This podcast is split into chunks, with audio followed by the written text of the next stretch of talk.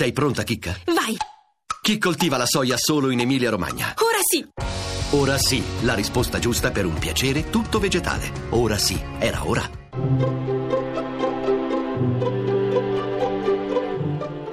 Il pensiero del giorno.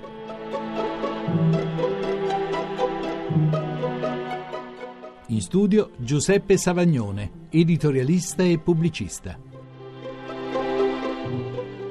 Il superamento del dualismo tra sacro e profano da parte del cristianesimo comporta anche la fine della contrapposizione tra puro e impuro. Per gli ebrei questa contrapposizione era e rimane tutt'oggi di fondamentale importanza, soprattutto nel campo degli alimenti. Ci sono cibi puri e cibi impuri.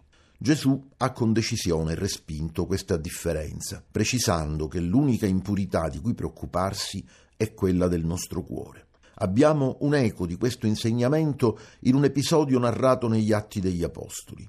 Pietro si trovava a Giaffa, sul terrazzo della casa di cui era ospite, all'ora di pranzo, quando vide scendere dal cielo una grande tovaglia calata a terra per i quattro capi. In essa c'era ogni sorta di animali, molti dei quali impuri. Una voce dall'alto lo invitò a mangiarne, ma Pietro rispose Non sia mai, Signore, perché io non ho mai mangiato nulla di impuro.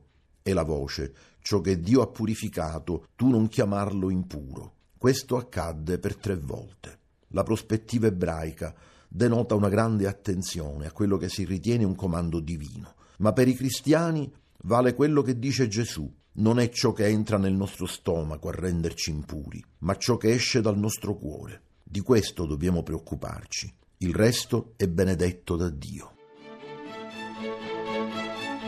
La trasmissione si può riascoltare e scaricare in podcast dal sito pensierodelgiorno.rai.it.